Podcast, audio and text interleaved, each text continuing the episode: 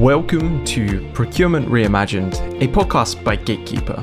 We believe traditional procurement has had its day, the world is changing, and our industry needs to change with it. On the podcast, we share the best practices to help you streamline your procurement processes, navigate vendor onboarding, and ultimately get the most value out of your vendor contracts. I'm your host, Daniel Barnes.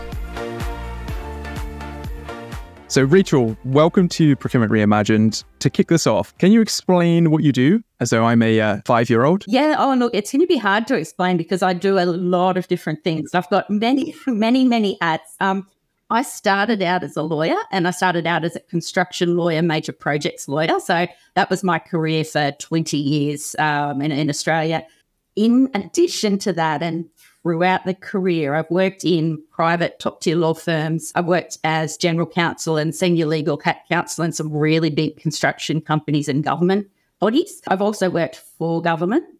And in addition to that, I've also worked on procurement teams themselves, actually, as procurement specialist. And I've also done a commercial manager's role as well. So, what I do now is I take all those skill sets I've developed which is very unusual for many professionals. And I take those skill sets and I actually use them all combined. So I run my own combined law firm business consulting firm, and that's called Blaze Business and Legal. And from that, I actually advise a, a lot of companies, actually internationally, on how to fix their legal functions, how to fix their procurement teams, how to make sure that procurement, risk, contract management, legal, finance all work together. So that's kind of a mission of mine. And I use all of the skill sets generated from over, over the past many years. And I use them to actually help me, uh, you know, undertake this kind of a change management slash rethinking approach. Yeah, that is amazing, right? I, when I started out in my career in procurement and then I had my legal degrees that I brought with me, I was like, oh, I really want to master sort of the contract management, the procurement, and the supply chain piece because if you can interlock yep. all of that, you have a skill set that no one else has. And fundamentally, that's what you've just kind of explained, but really with a massive legal focus. So I think it is probably something that people underestimate. Um, kind of brings us on to what I want to talk to you about today, because and mainly we're, we're kind of focused on that, that procurement legal bit. They don't always work very well together. Like, do you have any thoughts around like why that happens? There's a lot of reasons. A lot of it is the the people or the personalities who go into legal versus go into procurement. All right. So you've got two different types of professionals. You've got yes. the type A lawyers who all want to be in control and want to make sure that uh, you know the clients, which is their own companies, protected from risk. They want to focus on the legal aspects, so they're all kind of driven down this particular path, but they don't really have any. And I'll say that actually, they don't really have much or any understanding of the other divisions and how they need to work. So legal's shooting off down here on their path, and they want to make procurement and all the other divisions toe the line and do things the way legal wants because risk management, sure. we've got to protect you. On the other side, you've got the procurement team, and, and a lot of them come from the engineering background or the sourcing background, or the there's a few accounting backgrounds I've seen. Quite a different range, actually, but not necessarily the same personality types as the lawyers. And also, they're not really taught how to deal with legal issues. I've found that procurement teams often grow into the role. So you often have people starting maybe as a junior, working their way up through the companies, getting to learn the role from actual experience, whereas the lawyers learn in uni and then they go into a law firm and you learn that way. And I think those two paths are just so completely different. Most of the divisions I see don't even like we're talking apples and oranges or, or aliens and predators. Like it's really very different. And one of the things I try and do is encourage them to communicate. But also, I found that if you just put them in a room and bash their heads together and tell them to communicate, they really can't because they're just so far apart. My role is to come in and not even hold hands, it's really to show them how to do it because on your own, they just can't get there because there are just so different priorities and such different attitudes and beliefs and understandings about what's important. so they, they just can't seem to connect unless someone is there to actually say, this is what other companies do, this is what works really well. Let's think about how we can put something like that in place here so you actually can work together. Your point around sort of procurement com- they start very junior typically. Almost every procurement pro starts very low down as a buyer or junior buyer, and they learn the job via experience. There's not sort of a structured way of learning. There's some organizations out. Yeah, I did four years of law at uni, and it was super structured, learned everything. And then when I got into procurement, I was like, oh, this is chaos in terms of no one has a structured way of learning, and everyone was just doing their own version of the thing. There wasn't a set way of doing it. And I know there's a bit of that in the legal space, right? Certain lawyers will draft in a certain style, whatever. But largely, there's similarities there, and procurement's a little bit chaotic. The problem is when you bring the lawyers into a business environment. The yeah. lawyers aren't taught about that in law school. So it's not just on the procurement side, it's very mm. much there's a problem on both ends because that's why I'm so different from so many lawyers because I've got that practical commercial on the ground focus, whereas a lot of lawyers think theoretically and they don't think of the profit margin. They don't think about actually drafting the contract so that it drives, you know, increases in the profit margins. I think a lot of it is the disconnect there. It's a really good point. Yeah, it really is uh, apples and oranges, like you said. You've mentioned about bringing them together, sort of trying to like facilitate and show them what's worked perhaps elsewhere. Could you maybe talk to some of those things you've seen that really helps bring them together, maybe in some of the sessions you've run or just sort of the conversations you've had? My approach is very much a practical workshop sort of approach. So I actually get everyone in the room sitting down, you know, wearing jeans, whatever's comfy. I'll sit on a desk and I'll just start chatting about reality.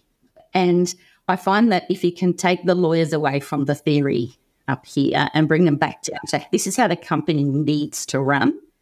And you can then get procurement up from a different spot, which is where, as you said, it's a kind of a free for all, no systems or processes. So you bring them up to saying things run smoother if you have processes and procedures. yes. Bring lawyers down to here and procurement people up to here. You've got that baseline to start talking about the, the actual realities and real examples. One thing I've noticed is that procurement often don't get, and procurement for professionals, they often don't get a lot of training in things like how to actually do tenders, how to go out to the market and actually have a meeting with a tenderer and then actually assess, you know, any any departures, how that then has a commercial impact, how you deal with your lawyer then to make sure you're not screwing things up, how you're complying with your tender evaluation plan. Even the core thing I spend so much time teaching is how you go from tender to contract, how to deal with the documents, even because the procurement professionals are supposed to do that, but they don't quite know how to. So there's all these practical things, and a lot of the time I end up doing a lot of intensive training and teaching procurement professionals and upskilling them to a certain point where we can then get the processes and procedures in place once they've got that common understanding. At the same time, we're talking to the legal professionals about what procurement needs to do to do their job. One of the big things for lawyers is the roadblock uh, issue, and that comes up, I'm sure, all the time in your podcasts, is if a legal division is going to take full and complete control of all the contracts, they can't hold up procurement. So if there's not enough personnel in the legal division to take full and complete control of the contracts, what do we do to actually let both teams function in a way that is still effective while still meeting most of the needs of both of the divisions? So there's a lot there, but I find on the ground talking to people, and at some stage, you need to get the senior management in as well because they need their heads kind of rejigged a little bit too in terms of how to view the dynamics between the two. Yeah. Yeah. Pretty complex. So I've kind of experienced this as well, right? In that I've sat in the contract management role in between procurement and legal for quite maybe sort of a few years before I joined Gatekeeper. That's kind of all I was doing was just sat there in this really awkward position of doing a lot of the legal reviews and contract reviews and negotiations for procurement. Procurement was still sometimes not getting me involved early enough. I've got legal kind of saying why are we not getting involved early enough. And it was just this almost like a bad flywheel of late, late, late. And I was almost trying to reverse almost being late to the party kind of approach. I was just wondering if you've seen that because I see two teams that are often moaning to the rest of the business that, oh, procurement have been involved really late on this, like this tender. Like you're already talking to X, Y, and Z supplier out there. And then you've got legal who are like, well, you've done all this tender. Now you've just passed these documents over to us. You could have just got us involved at the start and we could have helped you. And then you have the same challenges, but do it to one another. I see that so much. I've actually, and this is a little plug for myself, I've set up my own business. It's called Blaze Professional Learning.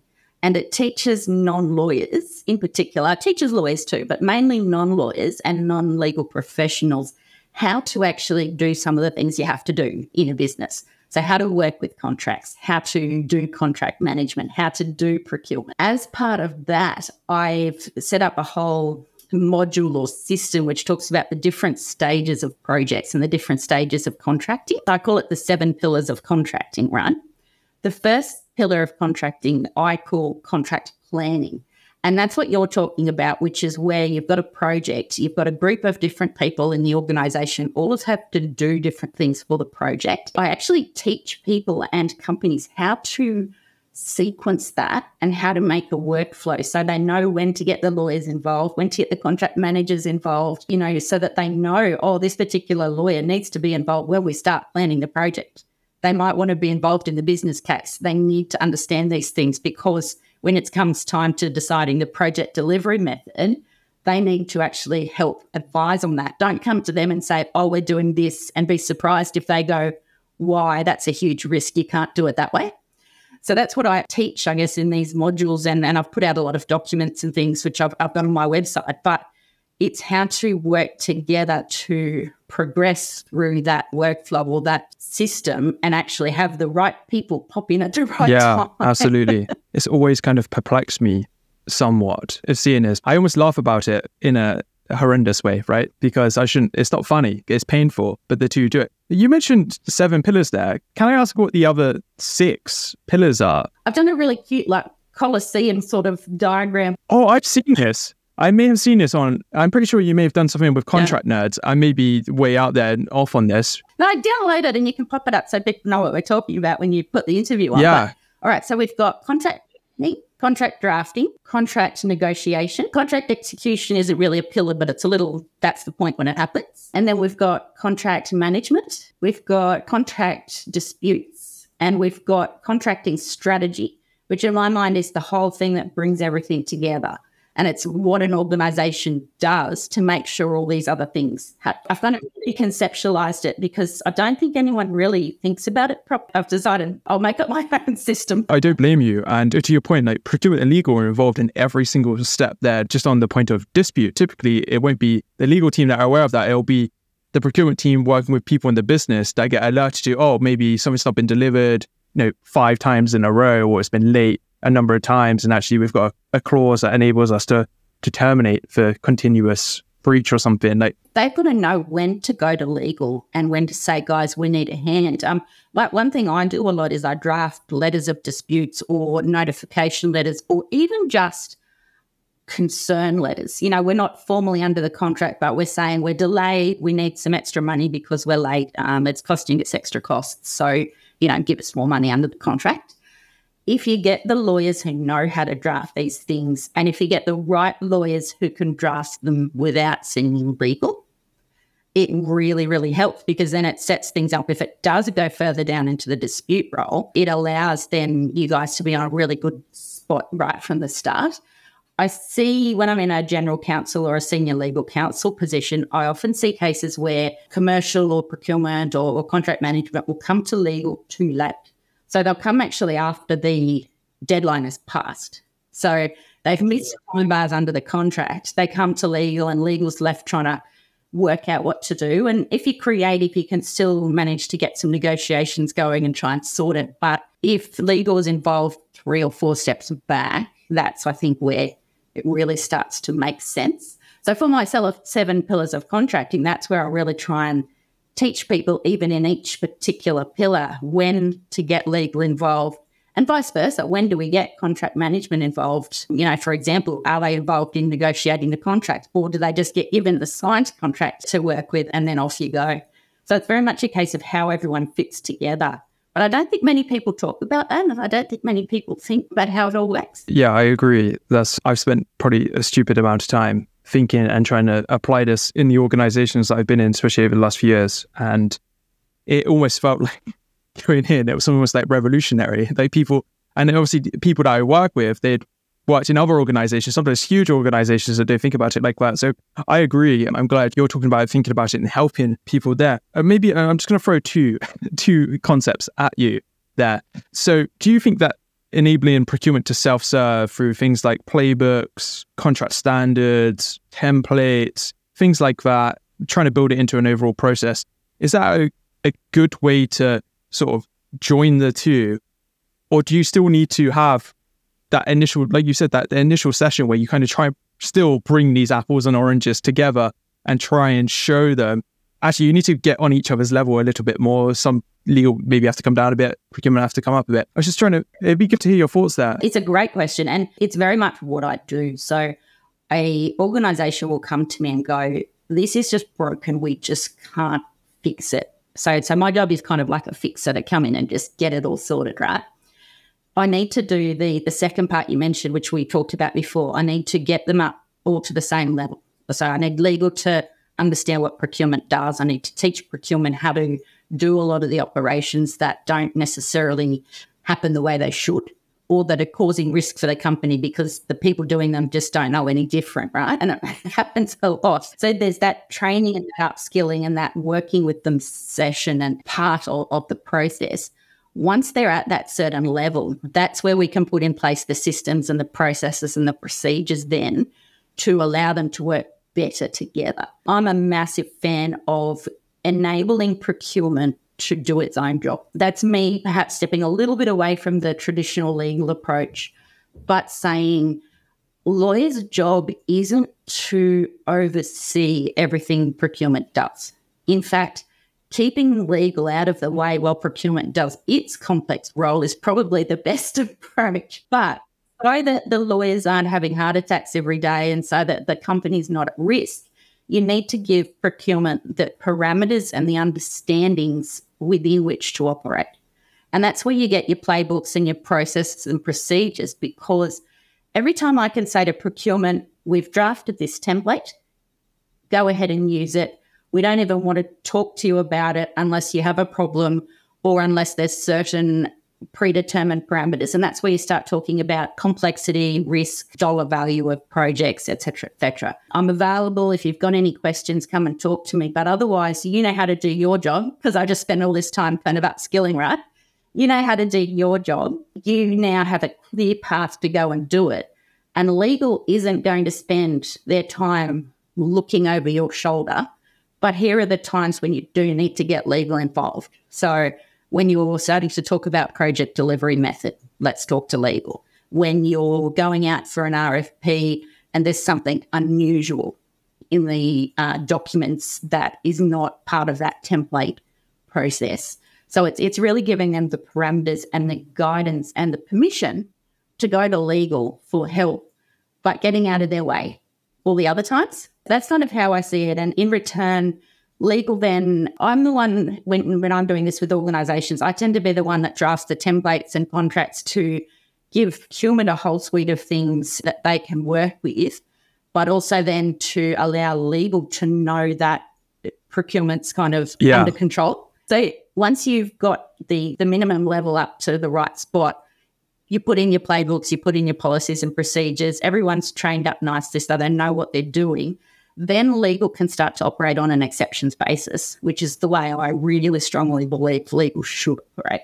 Because most organizations have an under resourced legal team, and the lawyers in that team are usually really, really busy, and they don't have the time to be looking at $20,000 purchase orders, which should yeah. just be automatic. It's something which you really want to build in place the processes and procedures so that that can just be done automatically but legal's involved when someone's talking about an indemnity that's going to put the company at risk. So my stronger view is give everyone the right training, the right policies, the right procedures and processes to allow procurement to just do their job within the defined parameters and allow legal to get out of procurement's way unless they're needed. I'm an advocate of of this way. I've seen too often the scenarios that kind of we were talking about earlier on where the legal aren't involved, they suddenly get involved. They're like, oh, this is awful, this is the worst thing, you can't do this. And I when I was first starting off and learning procurement and learning like to do tenders and RFPs, the weirdest thing happened was that the lead on the RFP tender had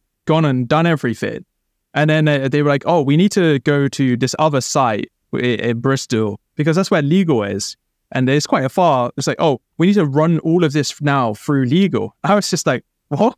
Why'd you run it through at the end? And they were like, oh, it's just how we do it. And I was like, oh man, this is terrifying uh, because you can imagine how that face to face went. It wasn't ideal. Legal will miss things because the right sort of information isn't necessarily given to them at the time. And I guess part of it too is part of this whole system I often use is to give legal the comfort that they don't Yeah. have to focus on everything procurement does. So it really is very much collaboration and building that relationship up so that both legal and procurement do feel comfortable trusting each other.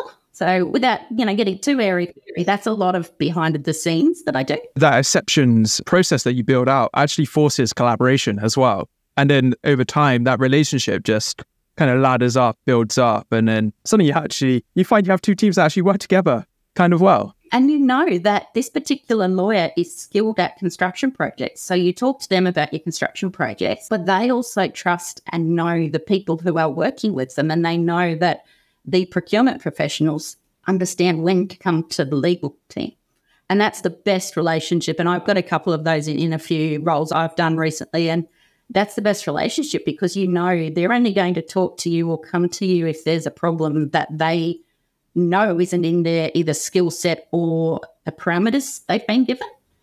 And you know that the rest of the time you can just trust them to get on and do their job because they get exactly what needs to be done. So that's kind of the, the gold standard where you want to be to have your organization humming. And I often go a step further with my clients and I actually help them link those changes to their profit margins and actually help them use the, the changes we're implementing there to make things more efficient, to drive better contract outcomes, and to then actually that has a concrete effect on your bottom line. So it's pretty exciting when you think about the tweaks you make in how a division works with another division and how that can actually then feed through and you know help you get a few extra percentages on your profit margin as you go along. Yeah, it's a really good point. I mean, procurement often talk about saving a lot, trying to save money, and then how that equates to way more than what a sales team on the other end can do. And you combine legal and procurement. Yeah, that's a really cool way of thinking about it. Quite a mature level, right, of operation. It's pretty high level and look, it's basically if you want to go to that high level, it's turning your cost centers, both procurement and uh, legal are, are typically referred to as cost centers, put them together in the right way with the right people, right processes, right training. And all of a sudden, and, and I would also suggest you bring contract management in it as well. With that triangle and that triumvirate, all of a sudden you become a profit center because you are having a direct positive impact on the bottom line. So, yeah, I, I find it quite exciting to work with my clients towards that outcome because the leadership team can really then see the benefits in a dollar sense rather than just in the airy fairy fuzzy sense. Yeah, no, Rachelle, that's amazing. I'm super conscious of time, by the way. So I just wanted to ask you really two quick fire questions here. The first one is we always ask this what is one piece of tech that you absolutely love using at the moment? It could be hardware, software, it could be for work, personal, it, whatever. I'm keeping a really close eye on all the AI uh, advances and what it's all doing. ChatGPT has changed how things work. It's also gone downhill, so it's not actually very functional anymore. Yeah. it just can't cope, I've noticed. But there are other programs and softwares out there, and I'm really keeping an eye on it, um, particularly in the area where you can review contracts and summarize contracts and work out risk allocations in the actual contracts themselves. We're not there yet. There's a few programs that do, but I've actually had conferences with the people and walked through the, the systems, but I'm pretty pedantic and, and I would say they're not quite there yet, but we're getting there. So, three or four years, I think the whole system will change. So, yeah, for me, I'm, I'm really excited about all the different AI, whether it's, you know, seeing what you can do just with podcasts or, you know, on, on blogging or, or Yeah. uh, WordPress, but say in the legal space and, and procurement space as well, what you can do to make your life easier. Yeah, no, I think that's a really good answer there. I'm with you on that. And this last question is so weird. It still weirds me out. I've asked it like so many times. So I want you to imagine that I'm your personal procurement genie, and maybe we can say procurement slash contract slash legal here because it's all connected. What would one wish be? If I could grant anything, what would that wish be? I'd like to be able to get the organizations to give training to those three divisions, bringing risk in as well, because that's really linked as well. I'm not having a crack at finance, but there's, there's a few issues I could talk to you about there. I, I want to see pretty much every company in the world bringing those divisions to a point where they have the training and the skills, but also the understanding of how they could work versus what they're doing now. So it is a big ask and it's a big step by step process. But I guess what I'm trying to do is kind of get the word out that there are better or other ways to work that actually drive benefits for the company rather than kind of status quo. Yeah. Sit as you want. genie, your uh, your task is uh, to go forth and Imagine. Jeannie size. I think I would uh, earn a lot of money if I could uh, do that very quickly, right? Rachelle, this has been a pleasure to talk to you. Thanks for coming on the podcast. Thank you so much. Procurement Reimagined is brought to you by Gatekeeper. To find out more about Gatekeeper and how our vendor and contract lifecycle management solution is delivering visibility, control, and compliance to our customers, visit www.gatekeeperhq.com. And then make sure to search for Procurement Reimagined in Apple Podcasts, Spotify, and Google Podcasts, or anywhere else that podcasts are found. Make sure to click subscribe so you don't miss any future episodes. On behalf of the team here at Gatekeeper, thanks for listening.